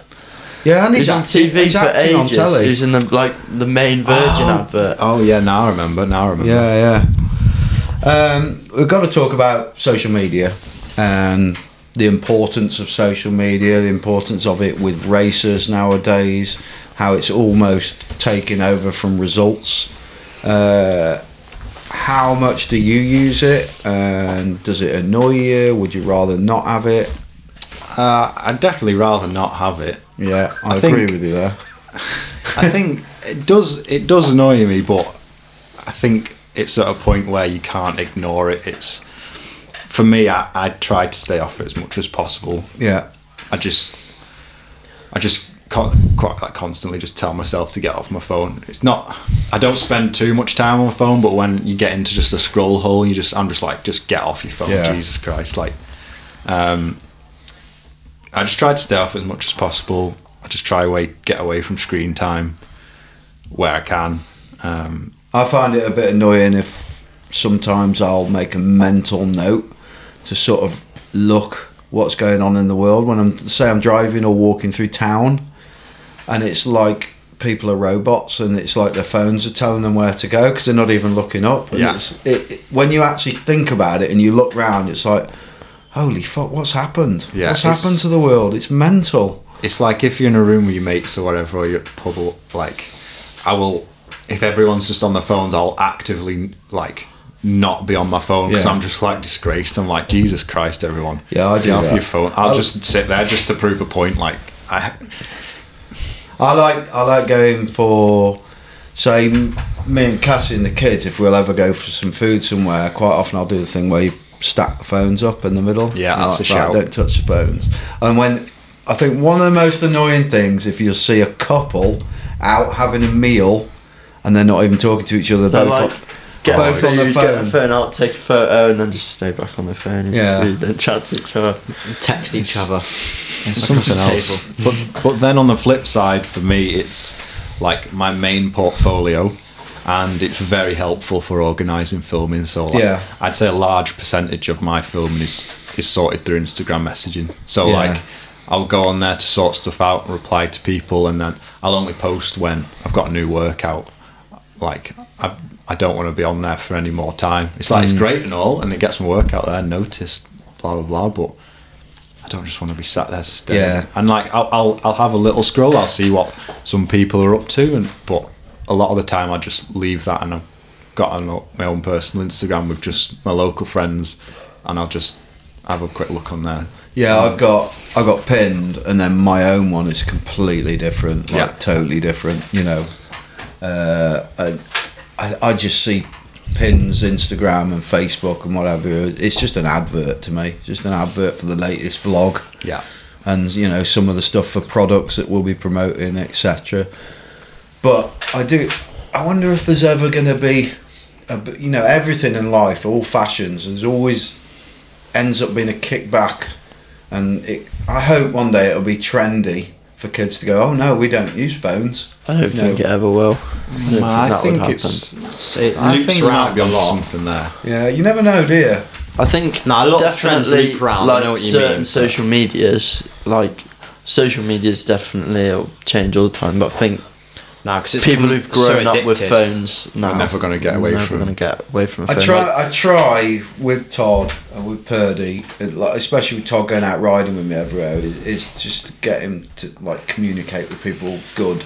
Yeah. And you find that some kids who are just constantly on their phone, they just don't know how to talk to people. All the social skills. Yeah, just Out. gone. Well, they never had them in the first place, did they? You go for a wee wee. Yeah. when Oh, it's on the bless you. toilet break. But Yeah. especially with like people like my age, there's so many. Even uh, yeah, there's no handle on the door. Mum, can you open the door? Cassette to come and let him in.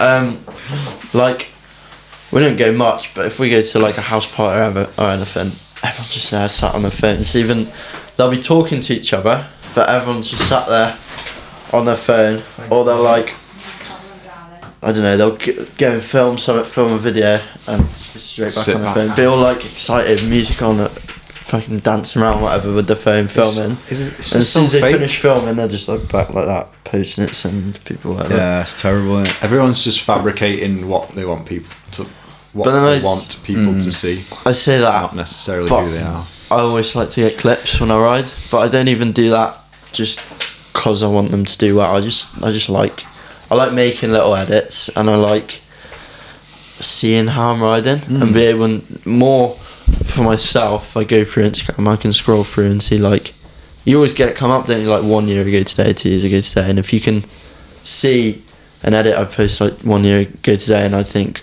wow, that's shit. Then I know that I've I've You can see the progression. progressed, and then it's No, I think I know, I it's a think good clips feeling. for for the likes of you lot and younger lads. Clips clips are really handy. I can see why people make these little videos and like all these little edits. Like some lads are really good at making these edits and like if they're better on the bi- if they're good on the bike as well, then they've got quite a package. They- if they've got the eye for the editing and the Yeah. filming and they can ride. Then Yeah. then they've got a good little package going. But I think few people I've noticed it's like not actually that asked about riding. They just want a Yeah, clip. nah, they just want I'll a never clip do to that. post. And it's Like- like people. I wish people would just go out and ride the bike. Leave. I mean, you need your phone in case you have a, you have big. Yeah. But just just don't touch. Just go and ride and Yeah. don't. yeah, I'd say half half the rides I do. I always like get at least one or two clips, but it's never we go out to get clips. We'll do a big ride and then last run when we're starting to get knackered. We'll I've got track, I've got a thing media. when we're out, sort of most rides we we film like as a vlog, but I've got a thing where I always say I don't want to be that vlog wanker or that GoPro wanker. So basically, what I mean by that is I don't ever, I never try and stall or stop the ride. If I'm getting stuff on my phone or on a GoPro, GoPro is just on my on my chest, so it doesn't affect anyone. Um, but if I'm filming stuff on my phone, it's just literally when we get to the bottom and everyone's buzzing, I'll just film it and I'll ask them some questions, and it's just tactical. like we're all chatting, and it's just real. But I'll never be like, oh, just go back up there and do that again, because I don't ever. I think that's just a, it's too fake, and and b, say, it, like- it just annoys people as well.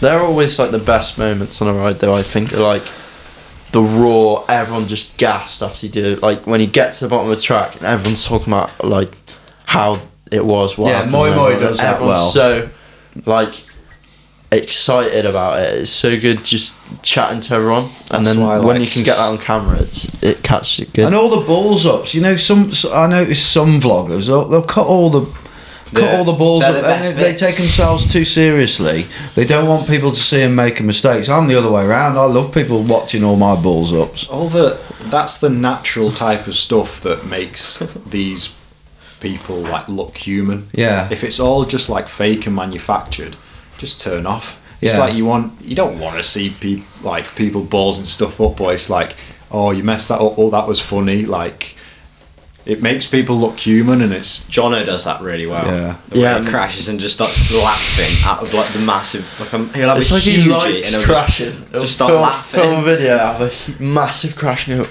"Oh my god, did that just happen?" And just think- piss himself. But then, like, it's also with pros as well. I don't really watch many vloggers, but I, I like to watch Jack Moir's stuff, and you see like a different side to the pros because he he's obviously got it on his helmet or whatever filming, but he doesn't tell him that it's filming, and they'll.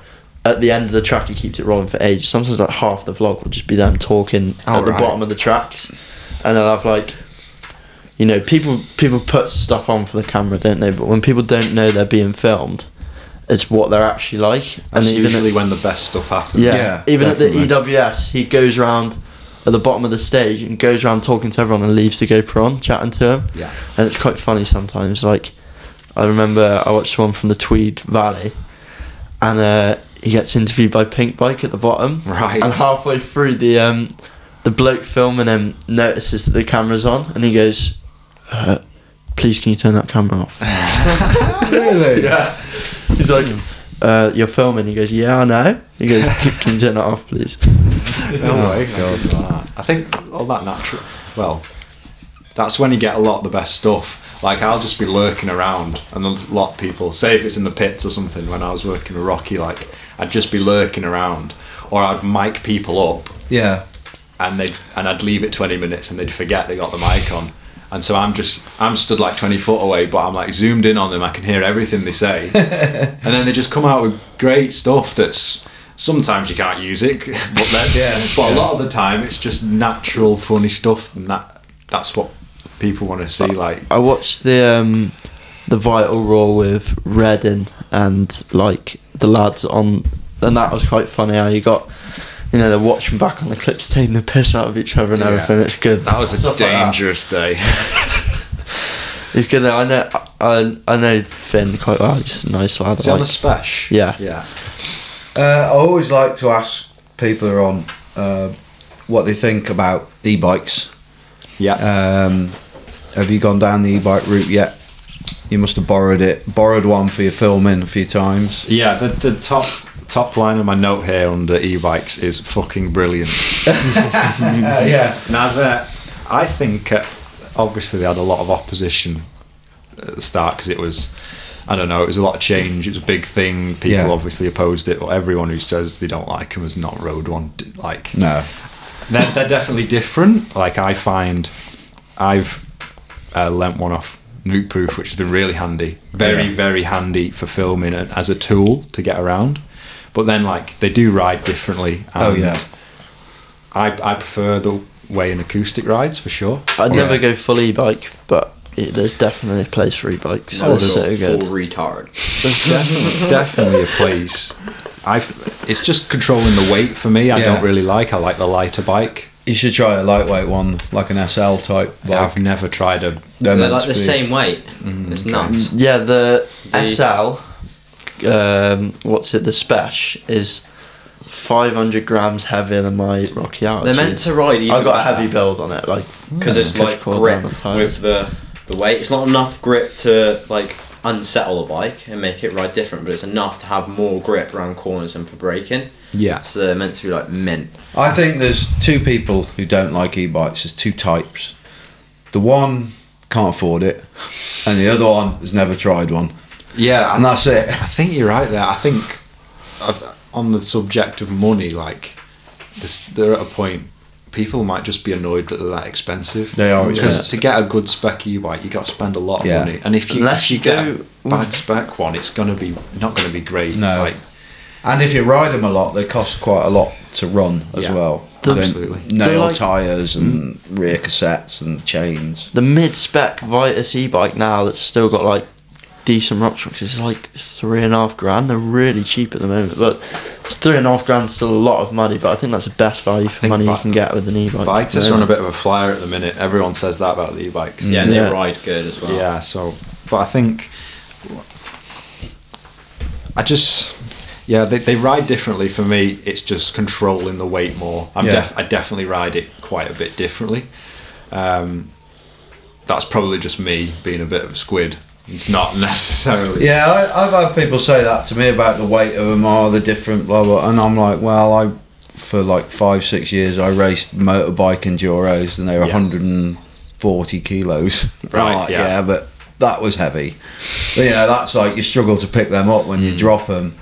So they don't feel that bad, but I've yet to try a lightweight, and I really want to try a lightweight e-bike. Yeah, I'd love to have a go. You get a lot, quite a lot of arm pump. I find on e-bikes. Well, I do anyway. Whenever I ride, You're mine. braking more though. You're braking, Braking more, harder. yeah. That's because your arms up are like 18 foot long as well. What's that got to do with it? I see um, Jersey T on his story all the time, posting all them e-bike memes. They Oh, make me he, laugh. he is. The one that made me, I was pissing myself out was like e-bikers doing his off-season training, going up the escalator. Who's that fat geezer we follow from Oh, America? it's amazing. That the fat guy. normal MTV. Do you follow Oh, it? no, he's no. brilliant. He's really fun. It's just all comedy, little comedy clips. Nice. It's so He funny. was eating cereal out Yeah, of his frame out of storage. swap box. Oh He's God. huge. He's, is he six He's- foot six? Yeah, and he's like oh, weighs almost four hundred pounds or something. He's massive. oh, I don't work in pounds. What's that in stone? I, I don't know, but he's American, A so lot. that's all I know. Yeah. So, what are your thoughts on the new format of the downhill World Cup enduro and World Cup downhill? Um, Good words. yeah, I know. I think everyone's hesitant because it's the transition year and it's Yeah. it's full of unknowns, it's full of questioning. But I, I think in the long run, I think it's. I'm optimistic. I think it's going to be good. I think this year is going to be interesting. Um, I th- I think Discovery and ESO are going to do a good job. The Yeah. heart's in the right place. They they know where they want to go with it. I think as long as they work with the riders and, and everyone else, the media, I think I think it's going to be pretty good. What about commentators? Any ideas? Ah, I've heard a few things.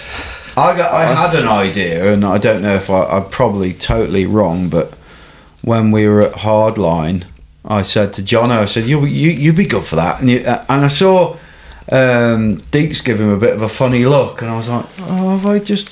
Yeah, apparently there is. Is there something there?" I don't know. You might, you might. I've heard three other names. Yeah. Oh right, Yeah. Ah. All, all of which could be interesting. I heard a load of people Wow. trying to hype up getting Wyn Masters to do it. Yeah, as one of them. Yeah. Mm-hmm. You He'd just don't quite want good. anyone out of mountain biking that is look. Oh well, he's going alright. He hit that Yeah. corner. Yeah. He hit it. Yeah. I don't He's think up. they he's would. pedaling. Nah, they'd never, they'd never do that. They couldn't. They couldn't. But apart from that, this whole World Cup semi-final thing, I, th- I think they're going to scrap that. I Yeah, think oh, that's they- quite good. Nah, that's stupid. You can't be that consistent. I think Because you've got to be, you can't fluke it. Then you Yeah. have got to be a real good rider. It's good and bad. with the semi-finals, I think they've been. I don't know this, but I feel like they've been quite heavily opposed by riders It's too much. because to well, look at look how many of the top boys are getting injured as is. Yeah. You add in another run, more people are going to get injured. Yeah. And think about track degradation. This year, some of those true. tracks just fell apart. yeah. Another run, another I don't know seven, eight hundred. I don't know. I don't know how many more. I Runs. dunno, A few yeah. hundred more runs. It's going to get absolutely destroyed. So, I I personally think they're going to backtrack on that. Yeah. But whether they can this late in the game, What I about the know. the lycra thing. No, I I don't don't think you don't that- have to wear lycra. You can though, but there will be a lot of people doing it. and peakless, aren't they talking about going peakless again? No, it's not saying that you are going. They're You- just saying you- you they can. can. allow it, but I don't think people will. I think they'll get Nah, a lot of have- stick if they end up going peakless again. This is the first I've heard of either of those Yeah, things. I, Yeah, I you- can't even remember who I heard this. I off. heard it off Leo, and I told you. Leo, where Well- did you hear it, or have you dreamt it, Nah, nah. There's been talk of it, and or is it because you're sure- going to do You can't junior say who World told you. Cups? I know who told you, but Yeah, you can't really you can't name say. drop. But yeah, it's, there was talk of it. Like lycra might come back into.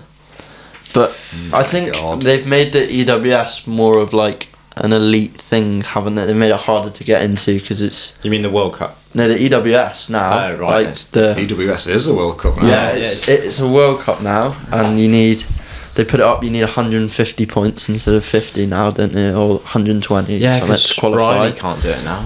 And I've seen they, that. I've had a, they've had a lot of complaints because I think they've removed all the qualifiers in America. So if you live in North or South America, you got like Kind of screwed. no way of getting into EWS unless Hmm. you fly abroad. But I don't really know. I think it's the first time. It's the first year where it's been like that. There's going to be stuff that's wrong, but then people will complain, and then it it'll Yeah, I feel get like- changed.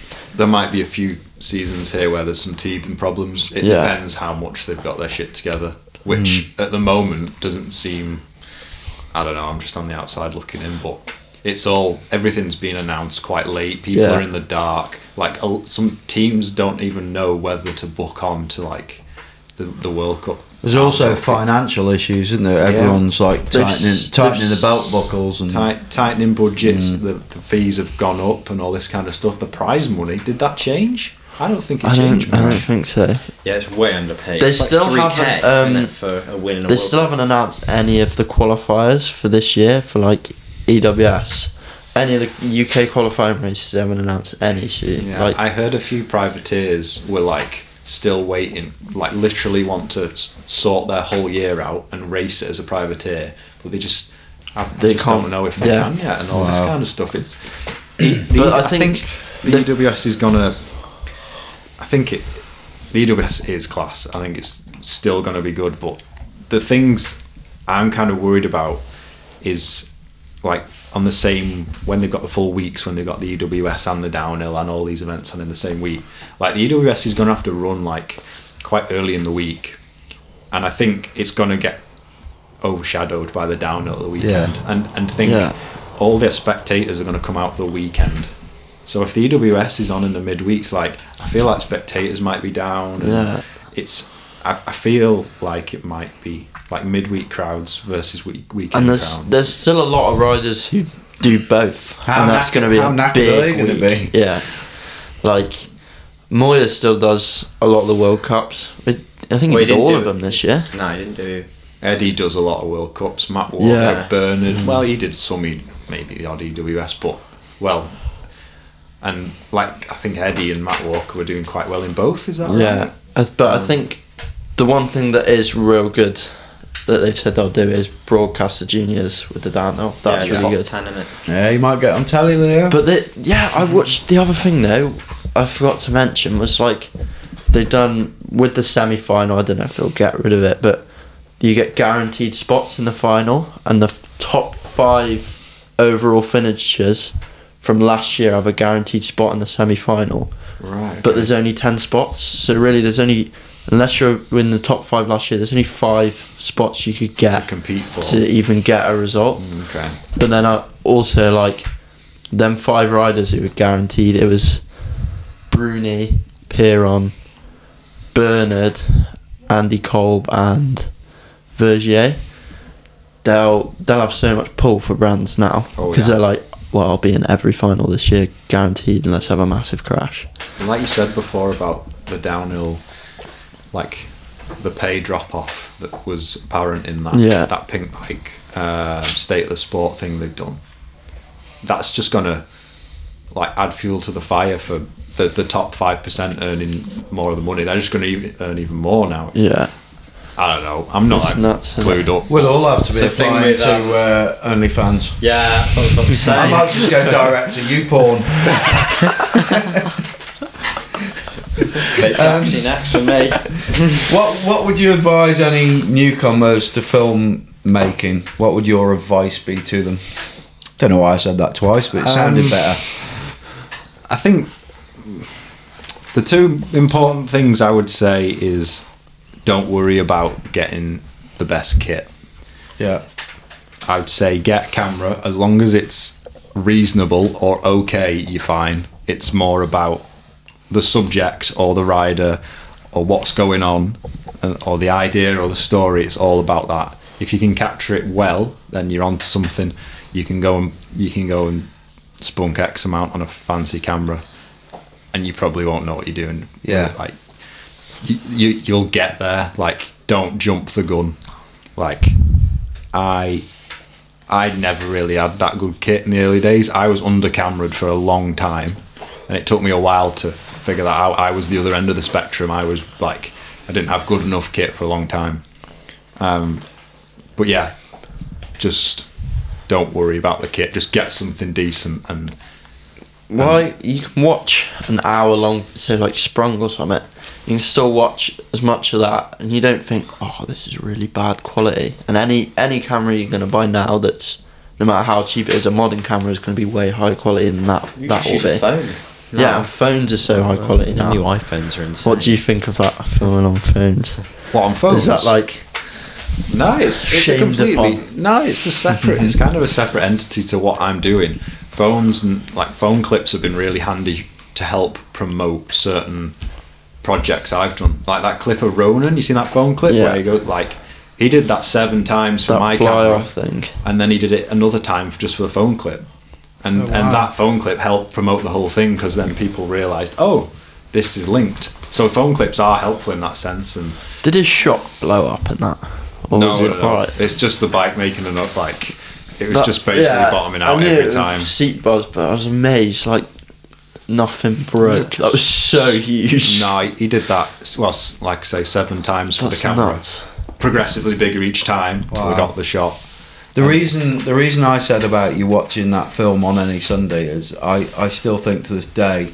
A UK filmmaker needs to do something similar to that in mountain biking, and like there's not not much point telling you much more about it till you've watched it, but just yeah, if you do watch it, you Okay. think, oh, that could be quite cool. I just think it'd be really nice to like follow maybe a certain group of people round their racing throughout the world or the UK for Yeah. a year. It'd be really cool. It'd take a lot of doing, but yeah, I think there's just- plenty of scope for doing stuff like that. Yeah. Yeah, it's like I, I want to keep making films, and I, I would like to keep making films all the way through my thirties. So there's still there's still a lot of time for really cool stuff to come out. Yeah. Um, Where do you see? I mean, like the last question, almost. Can I just question. add something else to that Yeah, new sorry. filmers? But I was, I was saying like it's it's important now because there's so much media out there. Like find and craft your own style. Like Yeah. you won't find it straight away. Just go and out, just play around and just see what see what you like, and then when you find it, try and like try and nail it down and try and be consistent with that style and get known for that. Because Yeah. like a lot. Well, some people I've known you like jumping about from this to this and this, and then it's like just trying different styles. and it's like that's good and all because you're trying to find there's always a, a period of that trying to find what you want but like like jumping from this to this and it's like wait what do you You need do to actually You need eventually like, nail it down and commit to it and run with it kind of thing it's like I could probably like I know I can shoot in different styles and go and do that kind of stuff but I know people probably don't I probably won't do it as good as other people and I probably if I wanted that I'd just get my mate in and pay him to do it it's like Yeah. I know what I can do well and so yeah I think that's that's basically it so, yeah, in the future, what do you see yourself? Where do you see yourself in the future doing this? Uh, like I say, I can see myself doing this well into my thirties because I've been self-employed since. 16 I like the way you think that into your thirties is like dead old, and I'm fif- fifty-two in, a, in a couple of I weeks. don't, I don't know. I, I wouldn't plan that far ahead. I'd like I know this will go on into my thirties. I might make another set of films and then be like, right, I'm happy with that. I'm done. I'm out. Yeah. Or I might just keep going. Look at the likes of Rankin; he's still going. And Yeah. He's, he does some sick stuff with the 51 boys, doesn't he? yeah. It's, it's Yeah, like Alex. I've I'm not lost the spark for it. I'm not even close, so I I'll just keep going and going. I'm working on a, a wave of like momentum. So I messaged him today to He try, does try and stuff get us- outside though, doesn't he? Of, of yeah, I think so. I, I've not really spoke to him. It's like a proper. but- proper cine, how do you say it? Cinematographer. I can't get the words out. Yeah. Yeah, I tried to get a question off him, but I left it too late. Oh, I only Oh, did right. it like a few hours ago. He hasn't replied. Thought it'd be quite cool to get him to ask you a question. I'd, I'd be ace, but it's the like absolutely love what what he does. But and like like I say, I've not watched any of his films until only 2018, and Yeah. Never really spoken to him or anything.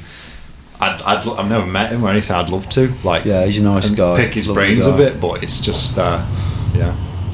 But apart from apart from that, we're definitely going to be doing Tea and Biscuits three Brilliant.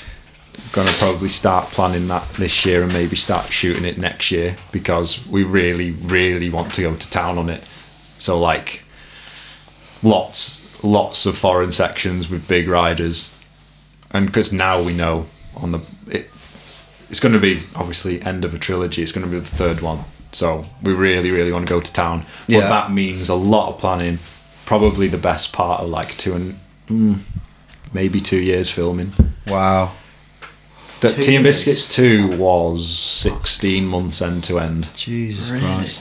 which is, well, nearly a year and a half. Tea and Biscuits 2 is probably, it's probably going to be like two years filming and pro- probably like 2025 release, which is pretty wild to think about, but that's how long when, like, we need to do this year of planning because we need to make sure we Yeah. get the budget and all that kind of stuff. Um, So, anyone who wants to follow you, do you want to give them your social tags? Now that we've said how much we don't really like social media. Uh, yeah, on Instagram, it's Tommy C underscore Insta, and then Facebook. I still run my Facebook page, Caldwell Visuals. There's oh something I meant to say at the beginning. Actually, I've got to say it now. It's just it always used to confuse me before I knew who you were. Was because we were mates with Tom Caffrey, Yeah, yeah, yeah. and we've done some filming with him and done He's podcasts. And I remember in the old days, I didn't know who was who out of you and him on Instagram. I was like, hang on, which which is it? I get that confused, but I know now. Obviously, yeah, it's a it's a question I get asked a lot. It's um, like I think I was filming with Ant. I think he was up the Wrekin. yeah, because he's mates with actually. Ant, isn't he? Yeah, he's real good mates with Ant, and I, I was up there with Ant on the e-bikes, and then we, we messaged him, and he and he told us like we were looking for this track or this section of track, and he told us exactly where it was. He was nothing, nothing but nice, like class lad. But I think, I think early on there was a little bit of like he came along, and I was like. Why is there someone with the same name? It's like obviously you can't pick, Yeah, your, yeah. your name, but I was like, this is a small industry and the media industry is really small in mountain bikes it's like you can't you can't choose your name but like come on like I've had that with two two people now. I've had uh, since we started Pinned. There was a clothing company that's still going now called Pinned Attire. Oh, People were like, "Is that your brand?" I'm like, "No, nothing to do with me." I know Then you're there obviously- was- I, I'm definitely not taking this as my slogan because it's been about for years and years. But we our slogan was like "Keep it pinned," and then um, Sam No, Louis Pilgrim. It was his Louis brother. Pilgrim put up. He put some caps for sale with "Keep it pinned" on. But they were like Ooh. the same colour and everything as well. I Like, messaged it was a him. To be fair, I messaged him and said like, "What's going on here?" And he, he stopped stopped doing it. oh interesting And then- maybe he didn't It was a No? complete coincidence. No, yeah, pretty oh, it was total coincidence. Oh, he's okay. quite, he's a nice lad. And then the last one was at the Malverns this year, and then there's Pinned. like some pedals come out called Pinned, but without the e on the end. I oh was I've like, seen them yeah I've seen them I was like, you should sponsor us just because of that. and the bloke was like, no. it's it's an interesting one you obviously can't you can't choose your name and no. it's more a case of just being respectful for people in the industry Yeah. because I think what what the other Tommy C is doing is great with his vlogging and stuff. Like he can go and do that. That's that's where That's brilliant. But I think early on, everyone was asking me like, "Who's this guy?" And everyone was like I think he was getting likes and clicks because people thought it was me, Ah, right. which Yeah. I'm I'm just like, well, at first I was like, what? Don't just piggyback off someone else's name. It's like there's loads of other names you could could have picked, and I know there's Tommy C's everywhere in the world, but like within bikes and stuff, it's like let's just. I, I don't know how to say it. It's Yeah. it's a, it's Yeah, a I get difficult one to mean, like yeah. tackle, but and I'd love to properly meet him, go for a ride with him. I'd love to have a chat a, with him. he's a hell of a rider, isn't he? Yeah. He's so brilliant gnarly. rider. Yeah, He's, we've done quite a lot with it. When his channel was relatively smallish, he did he that video I was on about at Dovey that was our first real biggie. He Yeah. did that with us. Nice, yeah, like nice. 2000 then. Yeah, and we were on what six or something at the Yeah. time. And then since then, he's got like more subscribers than us, and so mm. fair play to him. No, fair play for him. The, the whole vlogging thing's interesting. It's, I think, it's an outlet that people have discovered, and it, people make it work. Yeah. So, and I've not got a problem with it because I don't really, I don't really watch vloggers to be honest. But I've, the- I, yeah, same here. I don't really. Yeah. I, I love doing it, and we we all like it, and Well, it I've- a hobby, really. And we've it? been doing it. God, I've been doing it since 2016 now. Like one of the a bit like That's seven years ago. yeah, That's yeah, nuts. it's mental, isn't it? So we're sort of one of the original UK people, and obviously. Hmm. It used to annoy me a bit when the pros would slag off the vloggers, and then COVID come along, and then all the pros became vloggers, and then they're like, "Oh no, it's cool now." Yeah, Yeah, yeah, yeah. I bet it is. I bet um, it is. yeah. yeah. No, it's it's an interest. I think done right, it's a it's a smart way for extra income. Like, and and I think there's some great ones out there, but um, Why not? there's a lot of clickbait. That's, Yeah. I, I always try and avoid the clickbait titles and pictures. You know, it's got to be it's got to be in the video. You know, when you say I jumped off a hundred foot chasm and it was a, a curb. yeah. It's, You know, it's just obvious bullshit. I think because there's so there's so much out there. I think I think a lot of people are desperate for the attention and the approval from Yeah. other people, mm. and I think they'll they'll do anything it takes to get to get that, and it kind of and then a lot of time these awful clickbait videos get all the attention, and then the actual good video just gets lost in the Yeah. in the YouTube world. But Say we don't do clickbait in the video that went out last night. I had a clickbait title, but more taking the piss because it's What? like the like li- there's a section in the video where we're taking the piss, and I'm filming Leah's going, "Yeah, so if any, if anyone doesn't know, I'm actually the national champ." I put I put in the title like getting sketchy with the national champ not and a big though, is it, big really? big circle around his head. Is he the champ? but I'll only do stuff like that if it's like. A piss take, and it's it's not even take. really clickbait. I am actually right. As long as we were talking earlier, as long as you got humour and you can have a laugh, I don't think it matters. It's when people take themselves too serious and try and pretend they're amazing riders, and you know, I'm first to put my hands up and say I'm crap compared to all these lot. Yeah, I'm a bit of a squid to be fair, but I'll Yeah. give it a good go. So I think that's that's about it, mate. I, I'm um, absolutely buzzing that you come down and really, That's really appreciate it. No bother at all. keep doing what you're doing. Stuff's amazing. Nice one, yeah, we'll keep Um, going. We've got a few more films to make yet and a few more So yeah, if you haven't seen it, check out his films and uh, thanks a lot and see you soon, everyone. Thank Yeah, you. no bother, thank you very much.